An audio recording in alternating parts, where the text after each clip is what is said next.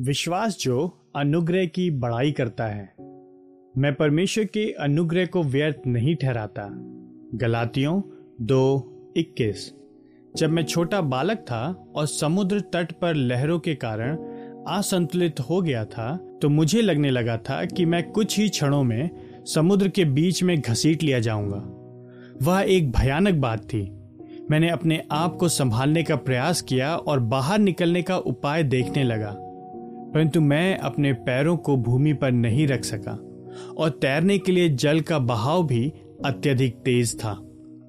और वैसे भी मैं एक अच्छा तैराक नहीं था। अपने भय में मैंने केवल एक ही बात सोची, क्या कोई मेरी सहायता कर सकता है? परंतु मैं पानी के भीतर से पुकार भी नहीं सकता था। जब मैंने अपने पिता के हाथ को अपनी ऊपरी भुजा पर एक सामर्थी पकड़ के साथ अनुभव किया तो यह मेरे लिए इस संसार का सबसे मधुर अनुभव था। मैं पूरी रीति से उनकी सामर्थ्य पर निर्भर हो गया। मैं उनकी इच्छा से उठा लिया जाने में आनंदित था। मैंने कोई प्रतिरोध नहीं किया। मेरे मन में यह विचार नहीं आया कि मैं इस बात को दिखाने का प्रयास करूँ कि यह स्थिति इतनी भी बुरी नहीं है। अथवा या कि मुझे अपने पिता की भुजा में अपनी भी कुछ सामर्थ्य को जोड़ना चाहिए। मैंने केवल इतना ही सोचा हाँ मुझे आपकी आवश्यकता है।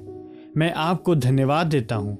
मैं आपकी सामर्थ्य से प्रेम करता हूँ। मैं आपकी पहल से प्रेम करता हूँ। मैं आपकी पकड़ से प्रेम करता हूँ। आप महान हैं। उस निर्भर स्नेह की भावना में होकर कोई व्यक्ति घमंड नहीं कर सकता है। मैं उस निर्भर स्नेह को विश्वास कहता हूँ, और मेरे पिता परमेश्वर के उस भविष्य के अनुग्रह के मूर्त रूप से जिसकी मुझे अत्यधिक आवश्यकता थी और जिसकी मैं पानी के भीतर से लालसा कर रहा था, यह वह विश्वास है जो अनुग्रह की बड़ाई करता है। जब हम विचार करते हैं कि क्रिस्टीय जीवन कैसे जिए तो हमारा सर्वोत्तम विचार यह होना चाहिए, मैं कैसे परमेश्वर के अनुग्रह की बड़ाई करूँ? ना कि उसे व्यर्थ ठहराऊं।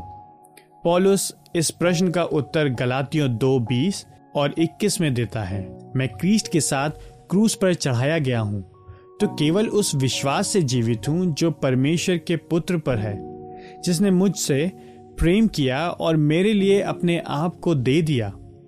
मैं परमेश्वर के अनुग्रह को व्यर्थ नहीं ठहराता।